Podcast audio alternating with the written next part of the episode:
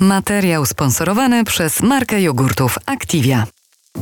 Centrum naszego dowodzenia zazwyczaj lokalizujemy w głowie. To ona odpowiada za zdolność logicznego myślenia, analizowanie, odczuwanie radości i smutku. Okazuje się jednak, że na nasze samopoczucie i zdrowie psychiczne oddziałują także jelita wyposażone we własny układ nerwowy, tzw. Tak trzewny, który wpływa na nasz nastrój, decyzje oraz stan zdrowia.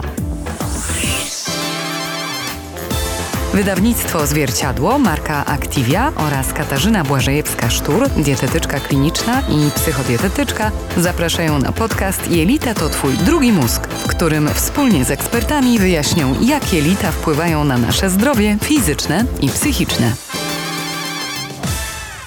Witam Państwa bardzo serdecznie. Nazywam się Katarzyna Błażejewska-Sztur. Przybliżę Państwu tajniki tego, co dzieje się w naszym brzuchu, ale i nie tylko. Moją gościnią jest pani profesor Ewa Stachowska, specjalistka z dziedziny nutrigenomiki i nutrigenetyki, czyli dziedzin nauki związanych z procesem indywidualizacji żywienia człowieka zgodnie z jego predyspozycjami genetycznymi. Kieruje Zakładem Biochemii i Żywienia Człowieka Pomorskiego Uniwersytetu Medycznego w Szczecinie. Jest popularyzatorką nauki, instagramerką i tiktokerką. Witam panią bardzo serdecznie. Witam, dzień dobry. Pani profesor, mózg to fascynujący organ. Ma on możliwość zmieniania się pod wpływem różnych warunków, chociażby środowiska.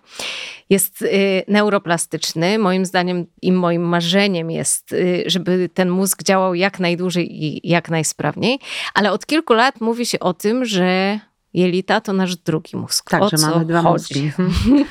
No właśnie, chodzi o to, że jesteśmy tak naprawdę z czymś, co się nazywa holobiontem, czyli y, składamy się z mieszaniny komórek naszych i komórek bakteryjnych. Kiedyś wydawało się, że ich nie tylko w jelitach, bo w jelitach mamy 95% tych mikroorganizmów, ale kiedyś wydawało się, że jest dużo, dużo więcej y, tych mikroorganizmów niż naszych komórek. Teraz już wiemy, że nie, że mniej więcej, trochę jest ich więcej niż nas, ale ten materiał genetyczny to jest 600 tysięcy różnych genów, więc więc to jest absolutna potęga. I tak naprawdę to te mikroorganizmy jelitowe z nami mm, dorastają, z nami chodzą na randkę, chorują, zdają matury i z nami się starzeją. I ten organ zbudowany z różnych mikroorganizmów, no największy znajduje się w jelitach, które też oplecione są układem nerwowym zwanym układem enterycznym. Ten układ enteryczny, jego oczywiście funkcją jest zawiadowanie tym wszystkim, co się znajduje w jelitach, ale też y, istnieją funkcjonalne połączenia pomiędzy układem pokarmowym a centralnym układem nerwowym nerwowym. Stąd też wiemy, że jeżeli coś jest nie tak w naszych jelitach, no zatrujemy się chociażby, no to wiadomo, że na pewno nie mamy cudownego samopoczucia, ale też kiedy jesteśmy zestresowani, to też zaczynają się problemy, na przykład bardzo często pojawia się biegunka, czy jakieś zaburzenia jelitowe, a wynika to też właśnie z tego stępującego działania, czy regulacji mózgu, wpływu na jelita. I wie Pani co, zmienia się profil pacjentów, którzy trafiają i do dietetyków, i do gastrologów. Ja pracuję z gastrologami właściwie tylko już w tej chwili z pacjentkami głównie, bo to głównie dziewczyny chorują, które mają problemy jelitowe, zaburzenia funkcji jelita albo IBS, albo bardzo w tej chwili popularny SIBO, czyli ten przerost bakterii w jelicie cienkim, ale u części z nich no, szacuje się, że około 30% te problemy jelitowe są powiązane z problemami psychicznymi. Na szczęście się już o tym mówi, to już nie jest temat tabu, ale rzeczywiście tak jest, że ten drugi mózg w jelitach, który powinien się tylko opiekować mhm. naszymi jelitami, ale opiekuje się poprzez e, opiekę nad jelitami, także ma wpływ na centralny układ nerwowy, więc także ma wpływ na nasze emocje i samopoczucie.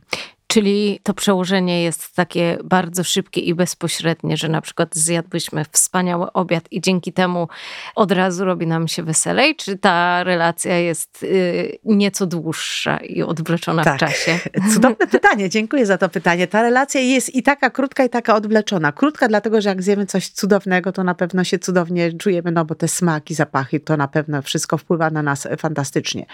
Ale też jest odwleczona w czasie, bo trzeba powiedzieć i bardzo bym chciała, żeby to właśnie nasze y, słuchaczki na pewno, wszystko to, co wkładamy do naszej buzi, nasze wybory żywieniowe są nie tylko naszymi wyborami, bo razem z nami do stołu siadają bakterie jelitowe.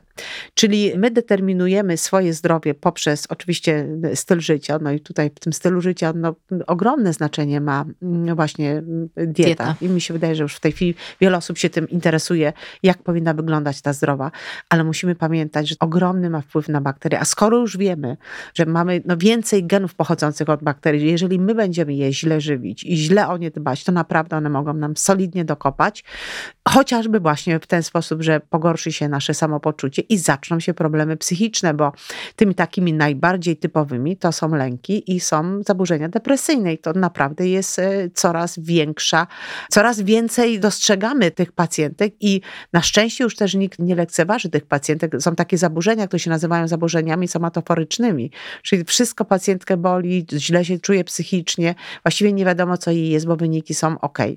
Natomiast no, to są ewidentne zaburzenia osi jelitowo-mózgowej, czyli źle się dzieje w jelitach, bakterie wytwarzają nieprawidłowe metabolity, są nieprawidłowe e, bakterie w jelitach, no i oczywiście to po pewnym czasie odbija się na funkcji mózgu, no ale to, że się dzieje źle w jelitach, najpierw się źle działo na naszym talerzu. Ja myślę, że to jest y, bardzo też ważna informacja i z punktu mojego widzenia jako dietetyka i psychodietetyka wiem, że y, często pacjentki obciążają siebie same ogromnym poczuciem winy za to, że nie odżywiają się w sposób idealny albo co gorsza nie wyglądają tak pięknie jak y, panie na okładkach gazet mm. albo w mediach społecznościowych a z drugiej strony napięcie, które wytwarzają same u siebie, ale też yy, my wszyscy właściwie chyba jesteśmy w ogóle przyzwyczajeni do takiego oceniania innych, obserwowania i, yy, i to powoduje olbrzymie napięcie, które też wpływa niekorzystnie i na nasze samopoczucie, i na mikrobiotę. Bo z jednej strony ta niewłaściwa mikrobiota i jej metabolity produkują różne substancje, które wpływają na to, że my się czujemy gorzej, ale też może zaczęłabym od góry, czyli nasze myśli również, y, czy emocje mogą wpłynąć na to, w jaki sposób funkcjonuje nasz układ Oczywiście. pokarmowy, prawda? Oczywiście, to jest dwustronna autostrada, to znaczy nasza mikrobiota działa na nas, ale my działamy na mikrobiotę i teraz jeżeli jesteśmy zestresowani, układ pokarmowy, szczególnie ten pierwszy odcinek, czyli jelito cienkie, tam pasaż pokarmu musi być bardzo szybki, bo jeżeli tam jest chociażby parusekundowy przestój, to namnażają się bakterie, których ma być tam bardzo mało. Akurat w jelicie cienkim, szczególnie w dwunastnicy, ta liczebność bakterii powinna być bardzo niska, no bo tam się trawi, wchłania, tam nie ma miejsca dla rozrostu tego w towarzystwa. Natomiast w momencie, kiedy jesteśmy zestresowani, kiedy poprzez ten stres także odpowiadamy, jest taki typ człowieka, to najczęściej niestety kobiety, to, typowa pacjentka to jest tak, ma stres w pracy, albo ma coś tam się dzieje w domu i mówi tak, że y, mój brzuch jest jak balon i idzie do gastrologa jest jak balon i zaraz wstaję rano, mam brzuch płaski, piję wodę, czy wypiję, czy zjem jakieś śniadanie, po 15 minutach już mam dolegliwości bólowe. No i to ewidentnie związane z emocjami, bo tym pierwszym takim czymś, co spowodowało te problemy, jest właśnie ten przewlekły stres, to, że w domu jest ta sytuacja nieciekawa, czy w pracy jest sytuacja nieciekawa i mówimy o takim typie osobowości, ale także jakby pracy układu autonomicznego, że to jest w stanie walczyć, czyli cały czas napięcie, nigdy nie ma takiego odpuszczenia, odpuszczenia. o spokoju, tak? I no niestety prowadzi to po pewnym czasie do mm, chociażby zmiany funkcjonowania jelita, tej motoryki jelita i rzeczywiście różne rzeczy mogą się przytrafić. Kiedyś mówiliśmy o tym, że jest bardzo dużo pacjentów zestresowanych z chorobą wrzodową, a teraz widzimy dużo e, dziewczyn, które mają coś w rodzaju SIBO, no bo to Pewnie nie u wszystkich jest SIBO, ale rzeczywiście tego jest coraz więcej. I co wtedy można takiej pacjentce pomóc? No właśnie, e, wie pani co, no tutaj powinno być podejście holistyczne, dlatego że nie można tylko jakby prowadzić terapii jelita. Oczywiście jest tutaj wchodzi farmakoterapia, jest bardzo dobre leczenie, powinna być dieta zmniejszająca liczebność bakterii, ale musi być też pomoc terapeuty. Psychologa, bardzo często też psychiatry, żeby poprawić emocje, ale psycholog jest tutaj niezbędny niezbędna, albo psychodietetyk, chociaż nie wiem, czy psychodietetyk da sobie radę, bo chodzi mhm. o wybudowanie nie tyle tych dobrych emocji związanych z jedzeniem, co dobrych emocji związanych ze sobą. To znaczy takie miejsce, gdzie ja się mogę przed stresem ukryć, jakby mogę odpocząć, czyli dać sobie też szansę. I to jest rzeczywiście y, bardzo duży problem i większość tych y, takich chorób, jak y, zespół jelita nadwrażliwego czy SIBO, to dotyka nie mężczyzn, tylko właśnie młode kobiety. I oczywiście w tej chwili to leczenie jest, tak jak mówię, fantastycznie, jest bardzo dobra diagnostyka. Oczywiście ona nie jest idealna, ale Te testy można zrobić, testy wodorowe czy wodorowo-metanowe, wykrywające nieprawidłowości w wielu miejscach. Natomiast niestety to jest choroba nawrotowa. Jeżeli źródłem tych niepowodzeń jest właśnie taka napięta sytuacja, nierozwiązana sytuacja emocjonalna. Bez tego nie ma szansy w ogóle. I nie da się pójść do przodu i, Nie i naprawić przodu, sytuacji oczywiście. w jelitach. To teraz już wiemy, jak ten impuls idzie z góry na dół, a w jaki sposób nasze trzewia komunikują się z mózgiem, bo z jednej strony, tak jak pani powiedziała, to są metabolity, które produkują te bakterie w jelitach, ale też mamy bezpośrednie połączenie nerwowe, prawda? Tak, tak. No jelita są unerwione i także zakończenia nerwu błędnego, one są w jelitach, czyli a pamiętajmy, że i nasze komórki, ale też bakterie wytwarzają właściwie wszystkie neurotransmitery. Te neurotransmitery oczywiście są wytwarzane i zostają w jelitach. Większość serotoniny jest produkowana w jelitach, ale działając na nerw błędny będą komunikowały się bezpośrednio z mózgiem. Poza tym y, bakterie produkują właściwie większość witamin z grupy B. Także przekształcają tryptofan do y, substancji neuroaktywnych, ale także produkują coś, co się nazywa krótkołańcuchowymi kwasami tłuszczowymi. I te kwasy tłuszczowe, one, ich rolą jest uszczelnianie bariery jelitowej, ale na przykład, to też chcę powiedzieć, bo to jest takie bardzo ważne, jest taki kwas, który się nazywa kwasem propionowym. I sporo bakterii wytwarza ten kwas propionowy, a kwas propionowy aktywuje tak zwane komórki L do wytwarzania GLP-1. No, my wiemy, że Tak. GLP-1 to jest coś, co w tej chwili jest szaleństwem. I aż nam się uśmiechają Tak. twarze. Uśmiechają twarze, bo to jest coś, co redukuje uczucie głodu, taki transmitter czy też hormon sytości.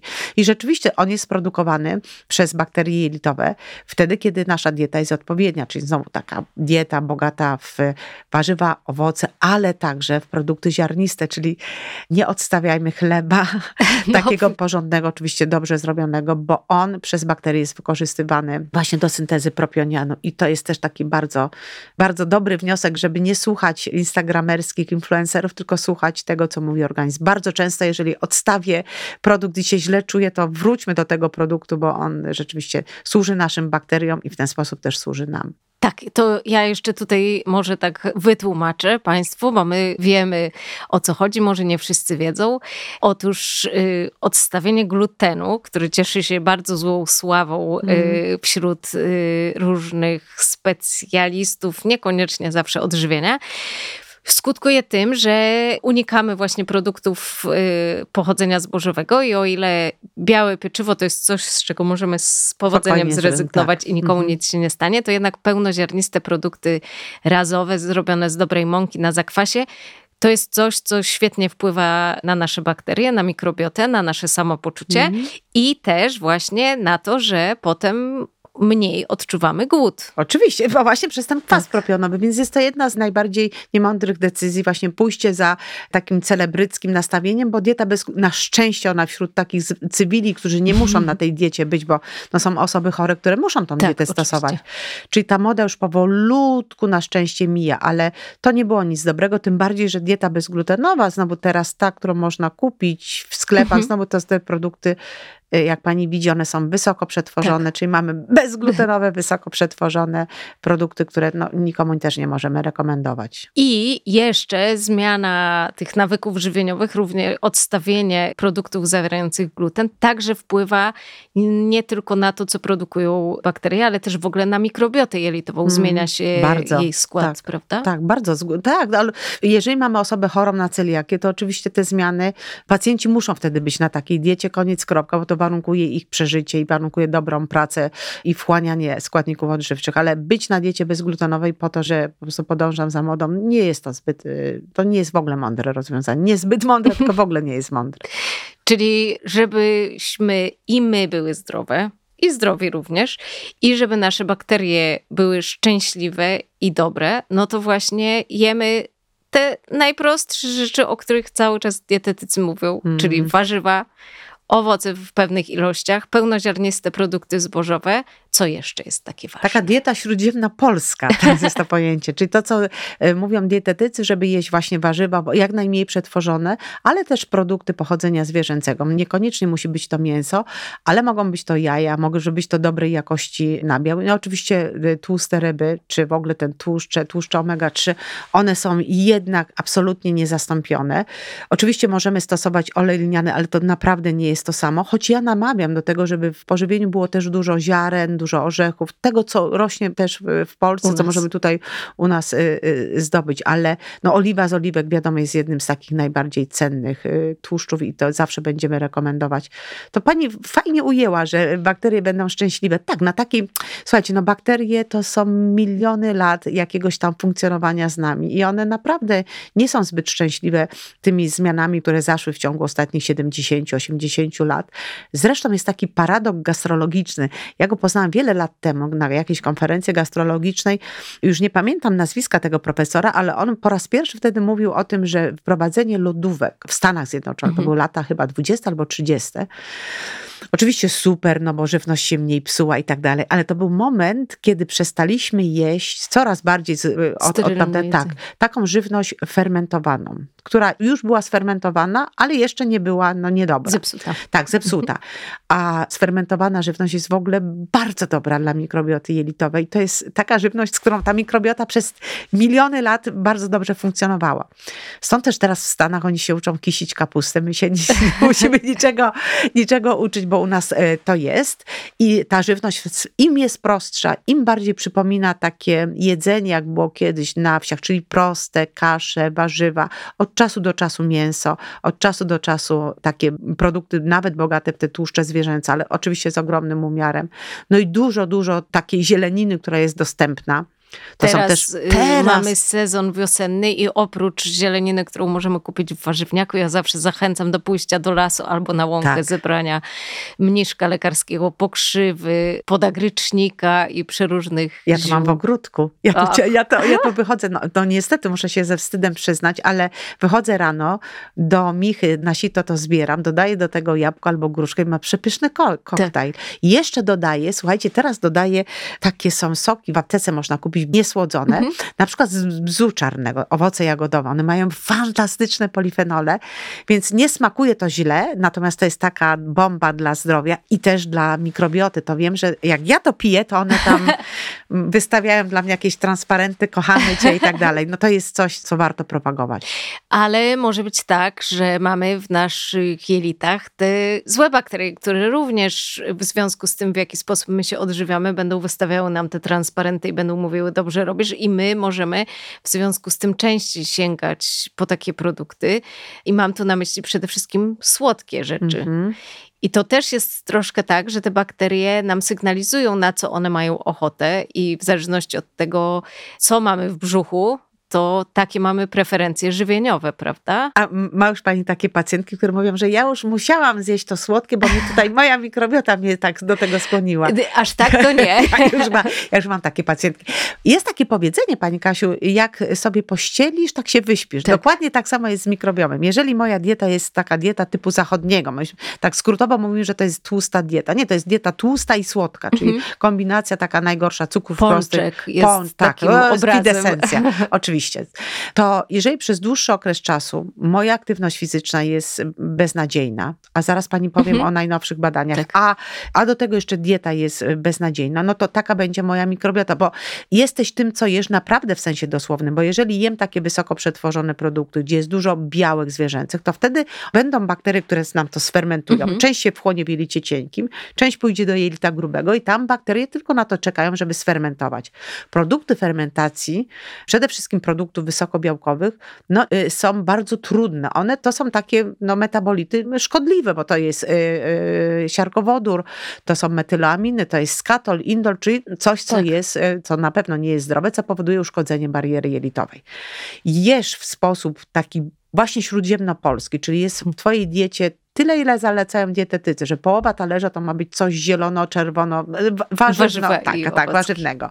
To wtedy na to, co zostanie po wchłonięciu z jelita cienkiego, czekają w jelicie grubym, wyhodowane taką dietą bakterie, które są bakteriami prozdrowotnymi, komensalnymi. One jako produkty końcowe wytwarzają coś, co całuje I- nasz metal, pieści nasze jelita, bo to są właśnie te krótkołańcuchowe kwasy tłuszczowe, które z jednej strony uszczelniają barierę, a teraz się tak dużo mówi o zespole przesi- Nieszczelności. tak, o tej nieszczelności. No to tu już sobie uszczelniamy te jelita, wytwarzamy ten kwas propionowy, który reguluje naszą masę ciała i jeszcze też aktywujemy takie procesy, które, które w konsekwencji prowadzą do aktywacji takich procesów zużywających nadmiar energii. No więc same, same dobre rzeczy. Czyli jeżeli jem w sposób zachodni taką dietę bogatą właśnie w tłuszcze, mięso, słodkie, takie będę miała e, Bakterie. bakterie.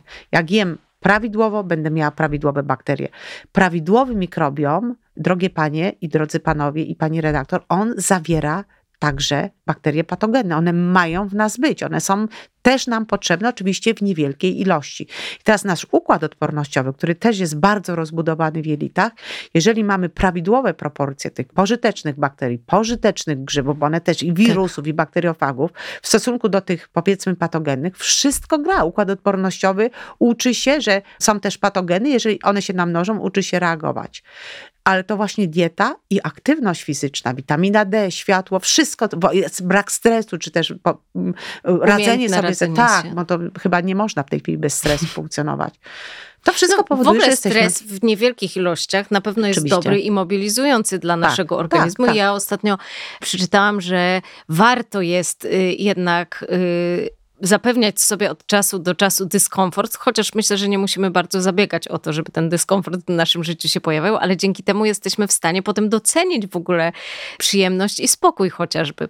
Ale chciałam zapytać jeszcze panią, bo powiedziała pani profesor o mm, metabolitach białka i o tym, co się dzieje, gdy jemy go za dużo, a myślimy również jako o źródle białka o roślinach strączkowych. Mhm. Fasolka, groszek, Mhm.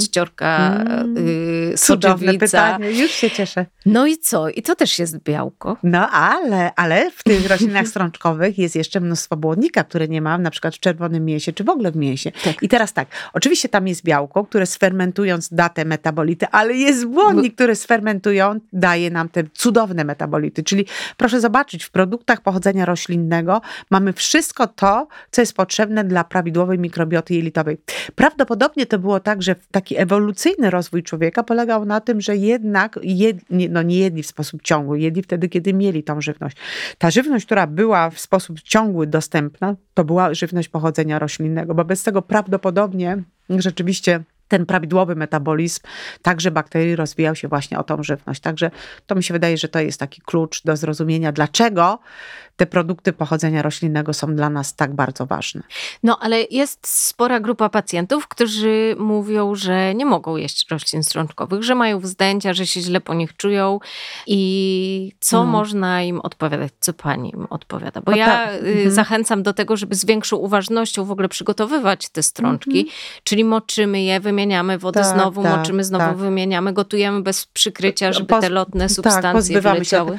Ja też tak robię, bo oczywiście rośliny strączkowe są bogate i no, na przykład w lektyny i rzeczywiście tak jest, że no, część tych strączków dla nas nie jest odpowiednia, ale założę się, naprawdę się założę, że jeżeli będziemy je prawidłowo przygotowywać, to coś z tej bardzo bogatej palety nasion strączkowych dla nas się znajdzie. Na pewno praktycznie wszyscy dobrze sobie radzą z fasolką szparagową, prawda? Tak. Ale potem soczewica, groch włoski, no dużo tego jest. Po prostu trzeba próbować, nie poddawać się, tylko próbować. I też wydaje mi się, że jeżeli na przykład rozdrobnimy te strączki, Mhm. zmiksujemy i przygotujemy na przykład humus z nich albo pastę z zielonego groszku, to zupełnie inaczej Zupełnie i łatwiej inaczej, tak. będzie Tak, tak. nam to stolerować. A też jelita się przyzwyczają, ponieważ właśnie nakarmimy te bakterie, które będą umiały sobie radzić ze Ale strączkami. oczywiście, prawda? Jelita, żeby bakterie weganek, to w ogóle to jest jakiś najzdrowszy mikrobiom świata. A nie wiem, czy wiedzą nasze panie o tym, że jak się karmi piersią, Mhm. To też jest bardzo. Dzisiaj miałam takie pytanie e, na swoim wykładzie, a mianowicie, bo takie były też badania, które pokazały, że jak e, z, ludzie emigrują z Afryki do w ogóle krajów wysoko rozwiniętych, to dramatycznie zmienia się ich mikrobiom. Mhm. I też jak mamy karmią piersią, to ten mikrobiom też się zmienia, tak? Bo trzeba pamiętać, że jak się karmi piersią, to to mleko, oczywiście ten pokarm zmienia się i tam niemalże z tygodnia na tydzień ten pokarm ma inny skład, jeśli chodzi o substancje odżywcze, ale trzeba pamiętać, że także nie jest jałowy pokarm. On zawiera dużo bakterii i to się też bardzo zmienia. I to mama znowu przez swój sposób żywienia bardzo mocno kreuje ten skład mikrobioty też w pokarmie. I teraz ja jestem przerażona, ale też jak rozmawiam z ginekologami, oni zaczynają mieć tą świadomość, że bardzo wiele kobiet właśnie coś tam się dzieje w tych i tą dietę taką eliminacyjną, praktycznie mhm. nic nie je, to jest bardzo wszystko takie monotonne. E, e, Ale też, też jakiś... tak y, do niedawna była taka szkoła, taka była szkoła, tak, żeby wszystko piersią, to najlepiej ryż z -hmm. indykiem na parze i, i, nic więcej. Ja na szczęście nie zajmuję się żywieniem kobiet ani ciężarnych, ani karmiących, bo to jest rzeczywiście bardzo trudne, ale wydaje mi się, że, to, że w tej chwili chyba się w ogóle od takiego schematu odchodzi, raczej się stosuje probiotyki, prawda, tak. żeby troszeczkę... Już w trzecim tak. trymestrze ciąży stosowanie probiotyków wpływa korzystnie i przenosi się de facto na mikrobiotę dziecka, bo oczywiście oczywiście w trakcie porodu to dziecko zostaje zainfekowane bakteriami mamy i jest to bardzo pozytywne mm. zainfekowanie i nie ma miejsca na to niestety przy porodach y, przez cesarskie cięcie, ale też już y, są na to sposoby i zdarza się właśnie, y, żeby dziecko ręcznie po prostu nacierać, tak, tak, tak nacierać tak, wydzieliną z wydzieliną mhm. mamy, ale właśnie to karmienie piersią też wpływa na to. No do, ale my rodzimy się, mamy jakieś właśnie bakterie w naszych jelitach i czy my możemy na nie wpływać, czy nie? Czy to już jest tak, że jak moja mama jadła wysoko przetworzoną żywność, urodziłam się przez cesarskie cięcie, Potem byłam karmiona mieszankami mlecznymi. Oczywiście pozdrawiam moją mamę i wszystko to, co mówię, jest sytuacją hipotetyczną yy, i tak wcale nie było w moim przypadku. No ale powiedzmy, że już ten najgorszy scenariusz się wydarzył mhm. i co, czy można coś z tym zrobić?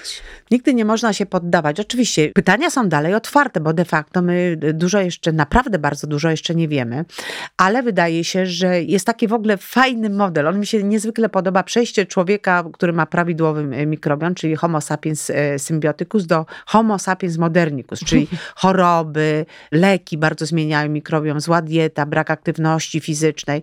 No i właśnie mamy ten mikrobiom troszkę zmieniony, mamy rozszczelnioną barierę jelitową, mamy endotoksemię, mamy endotoksemię, czyli przeciekanie takich nieciekawych, prozapalnych metabolitów, które krążąc dostają się też do centralnego układu nerwowego. No i one powodują też otyłość, no te choroby mhm. cywilizacyjne, ale także takie neurozapalenie, czyli pogorszenie nastroju.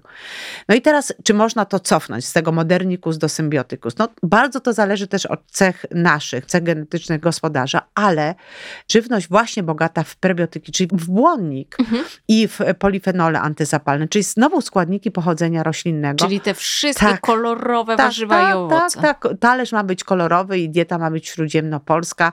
Koniec. Dobre tłuszcze, tłuszcze omega-3, czyli tłuste ryby. Też trzeba dokonywać dobrych wyborów. Nasiona, siemię lniane. No to wszystko, co nasze babcie wiedziały, że jest dobre. Czasami dobry rosół ugotowany, prawda? Czasami właśnie taka chwaścianka czy zupy w oparciu o te rzeczy, które w tej chwili nikt już tego nie, z tego nie, szczawiówka, no to przecież tak. cudowna rzecz, prawda? Nie wiem, czy ktoś jeszcze robi taką zupę. M moja mama teraz pojechała na działkę i zaproponowała właśnie, żebym przywiozła starszego syna, bo mówi, że chce zrobić zupę szczawiową i bardzo jej się Stanisław y, przyda do zbierania tego szczawu. O, no to cudownie, no prawda? Czyli no właśnie można to wycofać i oczywiście tutaj też można zastosować probiotykoterapię. Problem jest tylko, kiedy ta mikrobiota jeszcze bardziej na przykład e, chorobowej jest zmieniona i e, przy takim bardzo głębokim naruszeniu e, liczebności tych bakterii niepatogennych, one mhm. się mówi, że bakterii komensalnych. Wtedy trzeba zastosować, wydaje się, że trzeba zastosować taką terapię opartą na innych bakteriach, czyli na przykład przeszczep stolca. Nie wiem, czy mhm. tutaj wiedzą panie, ale jest coś takiego jak przeszczep stolca, od, czy jest zdrowy donor, czyli zdrowy człowiek, który ma zdrową mikrobiotę. Oczywiście taki człowiek musi być bardzo dobrze przebadany. przebadany. Ten stolec też jest bardzo dobrze przebadany, ale rzeczywiście taki transplant stolca ratuje ludzi, którzy są zakażeni Clostridioides difficile, czyli taka choroba choroba, która polega na potwornie ciężkich biegunkach, choroba, która może się skończyć śmiercią. Pacjenci są zgodnie ze schematem leczeni, antybiotykoterapii, ale ciężki, takimi mhm. bardzo mocnymi antybiotykami, się pan komecyna, czyli taki no, bardzo poważna antybiotykoterapia, ale jeżeli to nie przynosi rezultatów, to dostają i NFZ za to płaci. Przeszczep tak. stolca. Ja pamiętam, że czytałam też y, efekty badań, kiedy przeszczep y, właśnie bakterii kałowych wpływał na leczenie depresji takiej mhm, ciężkiej. Mhm. Takie badania też są, bo jakby wiele komisji bioetycznych pootwierało, przy naszym uniwersytecie też jest otwarte, możliwość przeszczepiania takiego transplantu właśnie dla innych jednostek chorobowych. W przypadku zakażenia Clostridoides to się cuda dzieją. Pacjenci, którzy naprawdę są w bardzo ciężkim stanie, po paru wlewach Y, są zupełnie wyleczeni. wyleczeni. Natomiast y, w przypadku depresji czy otyłości, bo też takie badania, czy y, chorób zapalnych jelita już aż tak dobrych i spektakularnych rezultatów nie ma, ale one są i tak bardzo, bardzo dobre. Także no, wydaje się, że teraz taka terapia oparta właśnie na przeszczepie stolca, na probiotykoterapii, być może na bakteriofagach, być może na postbiotykach, czyli na przykład, nie wiem, no, pasteryzowanych bakteriach. Tak. To jest wszystko coś bardzo czyli nowego. nagle się okazuje, że wcale nie muszą to być żywe bakterie, które tak. my przyjmiemy, ale mhm. również te bakterie, nawet fragment bakterii może, może y, działać. Na nas tak. dobrze zadziałać. Tak. Jak to się dzieje? Bo przecież czy one się odradzają w naszych jelitach? Nie, nie, nie, nie. To chodzi o to, że bakteria spasteryzowana, no teraz mamy taką bardzo dobrze też poznaną bakterię, która właśnie działa jako pasteryzat, czyli fragmenty otoczki, które są rozpoznawane przez nasze receptory na powierzchni jelita i które uruchamiają na przykład takie działanie antyzapalne no to nie musi być cała bakteria. Wystarczy ten fragment, który, ten klucz, ten, jest tym kluczem, który otwiera ten zamek. No i okazuje się, że właśnie taka pasteryzowana bakteria, te białka, które otwierają klucze do zamków z redukcją otyłości, z redukcją zapalenia, no dokładnie się otwierają. Więc to jest niesamowite, ale w ogóle dla mnie niesamowite jest to, jakby no bakteria bakterią, oczywiście super e, postbiotyk, ale dla mnie jest najważniejsze to, że ona, że możemy ją uprawiać jak ogrodnicy we własnych jelitach, to każdy z niej e, ma tą bakterię, jedni więcej, drudzy mniej, ale uprawiać właśnie za pomocą e, roślin, polifenoli roślinnych, czyli znowu takie rzeczy, które są zdrowe dla nas, co my wiemy, jako dietetycy mówimy, że proszę tam pacjentom jeść y, na przykład, nie wiem, wyciąg z granatu, jest bardzo dobry, chroni przed rakiem, jest antynowotworowy, ale też chroni przed chorobą niedokrwienną serca. Nagle się okazuje, że te najcenniejsze bakterie korzystają też z tych polifenoli. Jak z najlepszego tak, nawozu. One są, w ogóle te polifenole w tych roślinach są antyzapalne, a nagle te bakterie jeszcze przerabiają je na jeszcze, na jeszcze bardziej przeciwzapalne. Czyli no po prostu magia tam się dzieje. Polifenole kojarzył mi się z czerwonym winem, które o. Y, wiele z nas pije, żeby wspierać nasz układ y, krążenia przede wszystkim. No ale w winie czerwonym, oprócz tych polifenoli ze skórek winogron, jest również alkohol. Czy alkohol wpływa na naszą mikrobiotę? Mm, no wpływa negatywnie. W ogóle te dyskusje, Pani Kasiu, to było tak, że ja byłam świadkiem, jak się kardiolodzy zawsze z hepatologami kłócili na tych, ale teraz już wiemy, że no, alkoholu nie możemy rekomendować. Oczywiście dieta śródziemnomorska jest dietą, która, gdzie jest czerwone wino, bo ono jest tak bogate w te polifenole, że polifenole są tak zdrowe, że już przymykamy oko na to, że jest tam ten etanol, który zdrowy nie jest. No i oczywiście no, najlepiej brać y, takie wino, które ma no, wino jest cudowne, ale no, nie możemy nikomu rekomendować mhm. czerwonego wina. Jeżeli ktoś pije, to proszę bardzo, bo jest to produkt bardzo bogaty w resveratrol, czyli jeden z tych najlepszych antyutleniaczy. Ale możemy przeciwutleniacze również znaleźć chociażby w zielonej herbacie, prawda? I, e, Ale i, jak ją pić, Pani Kasiu? Ja nie, na przykład matrzy nie mogę. Ja mam w pracy taką super zdolną koleżankę, panią docent Karolinę Jakubczyk, która jest fanką maczy, bada tą maczę na 300 sposobów, a ja nie jestem w stanie, chociaż wiem, że ona jest taka zdrowa. Dla mnie ma tak specyficzny smak. No to ja myślę, że można się przyzwyczaić, ale też mamy prawo do tego, że coś nam nie, nie smakuje. smakuje. I y, ja myślę, że bardzo niedobre jest takie podejście, że coś jest zdrowe, więc się zapnę i zatnę i zjem to i się zmuszę, bo jednak to jedzenie też powinno nam sprawiać przyjemność, przyjemność prawda? Tak, tak. Ale ja myślę, że właśnie jedząc te kolorowe rzeczy, warzywa, możemy myśleć o nas właśnie jak o, pięknie to pani nazwała, ogrodnikach takich y, naszej mikrobioty, ale też właśnie jedząc jedząc taki posiłek, mogę sobie myśleć, jak dużo sobie teraz daję dobrego, że nie tylko sam ten pokarm, który ma dużo witamin, mikroelementów yy, i błonnika, to nie tylko wpływa na to, że schudnę, co jest oczywiście bardzo często silną motywacją, szczególnie dla kobiet, ale z drugiej strony, że to właśnie wpłynie korzystnie też yy, na moje samopoczucie i na nasz metabolizm, bo Oczywiście. właśnie o tym pani mówiła, że te bakterie żyjące w naszych jelitach wpływają na nasz metabolizm. One determinują, teraz już wiemy, że determinują nasze zdrowie. Naprawdę, jeżeli mamy prawidłową mikrobiotę, to ona nam pomaga w starzeniu się, czyli w tym całym przechodzeniu od dziecka do osoby młodej i potem osoby w podeszłym wieku. I też się okazuje, że stulatkowie, kiedy bada się ich mikrobiom, to ten mikrobiom jest bardzo specyficzny. To jest taki mikrobiom, który no, wygląda na mikrobiom dobrze odkarmiony właśnie taką zdrową dietą. Jest jeszcze jeden czynnik, o którym już zaczęłam mówić, a potem Mhm. mi to wyleciało, mianowicie aktywność Tak. fizyczna.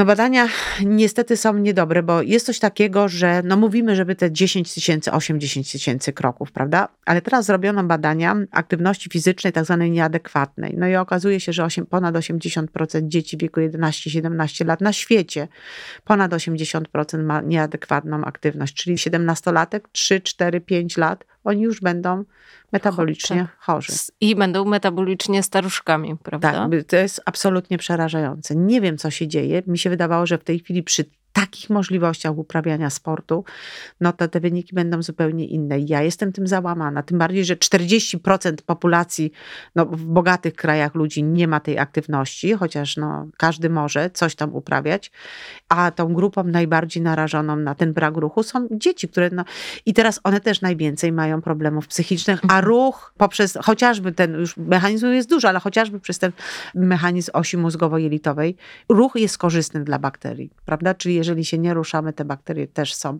bardzo nieszczęśliwe. Bo ja ostatnio przeczytałam, że 30-minutowy spacer uprawiany codziennie zmniejsza ryzyko nowotworu u kobiet o 30-40%. O, proszę. Czyli to jest naprawdę. Y, tam badano nowotwory piersi, nowotwory jelita grubego i tarczycy, zdaje się. Y, Ale super badanie. Jesteśmy przerażeni plagą nowotworów, a z drugiej strony możemy w tak prosty sposób, nie musimy mieć żadnego drogiego sprzętu, y, Iść na spacer trenera, po tylko po Mhm. prostu półgodzinny spacer. Niewiarygodne. A y, powiedziała Pani o tym, że pojawienie się lodówek wpłynęło na naszą mikrobiotę, ale w ogóle my żyjemy coraz czyściej teraz, Mhm. co również wpływa na dzieci, prawda? Ja po swoim nawet młodszym synu widziałam i obserwowałam to. Tadek miał potworną alergię na białka mleka krowiego, ale też w ogóle już je wykluczyliśmy z jego diety, a mimo wszystko Tadek miał bardzo silną alergię, która minęła mu dwa tygodnie po tym, jak przygarnęliśmy psa. Tadek Mhm. razem z nim z jednej miski tam chłeptał wodę i co byśmy nie zrobili, no to jednak Tadzik z y, figą naszą swoimi bakteriami się Dzielił. wymieniali. No. I nagle I układ super. odpornościowy Mhm. się wycieszył i uspokoił. Czy my powinniśmy rekomendować życie w brudzie? W brudzie nie, ale może nie powinniśmy rekomendować, y, żeby nie poddawać się tej presji życia w jakimś sterylnej czystości. Co to w ogóle jest, że my mamy wszystko odkażać, bić pani te reklamy? No one są dla mnie, absol- mamy być czyści, ale nie mamy być zdezynfekowani, bo świat, my się składamy, jesteśmy my i nasze bakterie. Przecież nie możemy części nas dezynfekować, więc to jest dla mnie przerażające. Wmawianie nam, że potrzebujemy mieć wszystko sterylnie czyste jest absolutnym błędem, bo my jako gatunek y, ludzki, jako holobion, czyli my jesteśmy de facto mieszaniną naszych komórek i komórek różnych mikroorganizmów. Nie możemy się dezynfekować, bo pozba no, pozbawiamy aktywności i części funkcji metabolicznej zdrową część naszego mikrobiomu. Nie- Czyli właśnie Tadzik jedząc te rzeczy i dostarczając, bo to też były robione badania, że właściciele psów i kotów, one i, i jak się obcałowuje te zwierzęta, to one mają ludzki mikrobiom, a my mamy ich mikrobiom. To wszystko działa na korzyść. Nie powinniśmy żyć w brudzie, oczywiście, ale nie powinniśmy żyć w tej presji czystości i używać tych wszystkich rzeczy, które mają pachnieć, yy, robić jakąś mgiełkę. To samo z żywnością, ze słodyczami. Te najprostsze, okej, od czasu do czasu, proszę bardzo, natomiast wszystkie mulgatory, spulchniacze, jakieś rzeczy, które są tam dawane. Barwniki, tak, aromaty. barwniki. Oczywiście, to jest zupełnie jest niepotrzebne i wydaje mi się, że bardzo szkodliwe. Czyli podsumowując, im prościej, Tym lepiej. tym lepiej. No, śródziemnopolsko. Bardzo mi się podoba to, y, Mi to też. stwierdzenie i ta nazwa diety. Czy jest jeszcze coś, na co powinniśmy, powinnyśmy zwrócić uwagę w naszym funkcjonowaniu? Czy coś może powinno nas zaniepokoić, że sprawdzimy naszą mikrobiotę? Czy może nie musimy w ogóle jej sprawdzać, tylko... Nie, znaczy takim najprostszym jakby predyktorem, czy ja mam zdrową mikrobiotę, jest wypróżnianie się. Jeżeli jest regularne, nic tam się nie, to rzeczywiście trzeba badać. Po 50 trzeba iść zrobić sobie kolonoskopię. Nie jest to przyjemne, ale trzeba zawędrować i już. Natomiast jeżeli mamy to wypróżnianie prawidłowe, czyli prawidłowe to jest do trzech razy dziennie i raz na trzy dni. Najlepiej codziennie raz, no to byłoby super.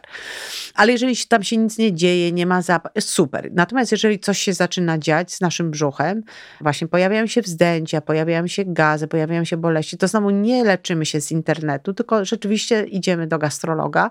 I gastrolog musi określić, co tam nam jest i pamiętajcie, że wtedy mogą się też pojawić dolegliwości psychiczne. One nie są wtedy niczym nienaturalnym. Nie należy się tego absolutnie wstydzić czy panikować, tylko też powiedzieć lekarzowi i takimi osobami, które muszą się państwem zaopiekować, oprócz lekarza, jest jeszcze dietetyk, bo tutaj jest bardzo ważna ta rola diety, która będzie miała przejściowo oczywiście zmniejszoną zawartość produktów fermentujących. Przez 6 do 8 tygodni musimy też zmniejszyć tą zawartość. A potem dieta właśnie bardzo rozszerzona typu śródziemnomorskiego i trzecią osobą powinien być terapeuta, nie? który zajmie się naszymi emocjami, bo w tych wzdęciach to bardzo często kobiety są rozedrgane emocjonalnie. Teraz nie wiadomo, czy są rozedrgane dlatego, że mają te problemy, ten brzuch boli, czy też ten brzuch boli, bo one mają te problemy emocjonalne. Co Ciężko było pierwsze, było jajko pierwsze. czy góra? No właśnie. Czasami jest tak, że jak pójdzie, gdzieś dziewczyny chodzą i mówię, żeby szły, chodziły na spacery i one gdzieś tam chodzą do lasu i mówią, że to przynosi taką ogromną ulgę. Się tam gdzieś przytulą do drzewa i już, no to i super. Tak. I masz tą swoją niszę, w której nie musisz nikogo udawać. I właśnie o to chodzi, że czasami takie proste rzeczy dają tutaj taki super efekt. Świetnie. Bardzo dziękuję. Mogłabym y, słuchać pani profesor w nieskończoność, ale czas nas goni. Bardzo jeszcze raz dziękuję pani profesor Ewa Stachowska. Dziękuję bardzo. Sponsorem odcinka była Activia. Zadbaj o zdrowie jelit z pysznymi jogurtami Activia również w wariantach bez dodatku cukru. Nagranie i produkcja Studio Plac.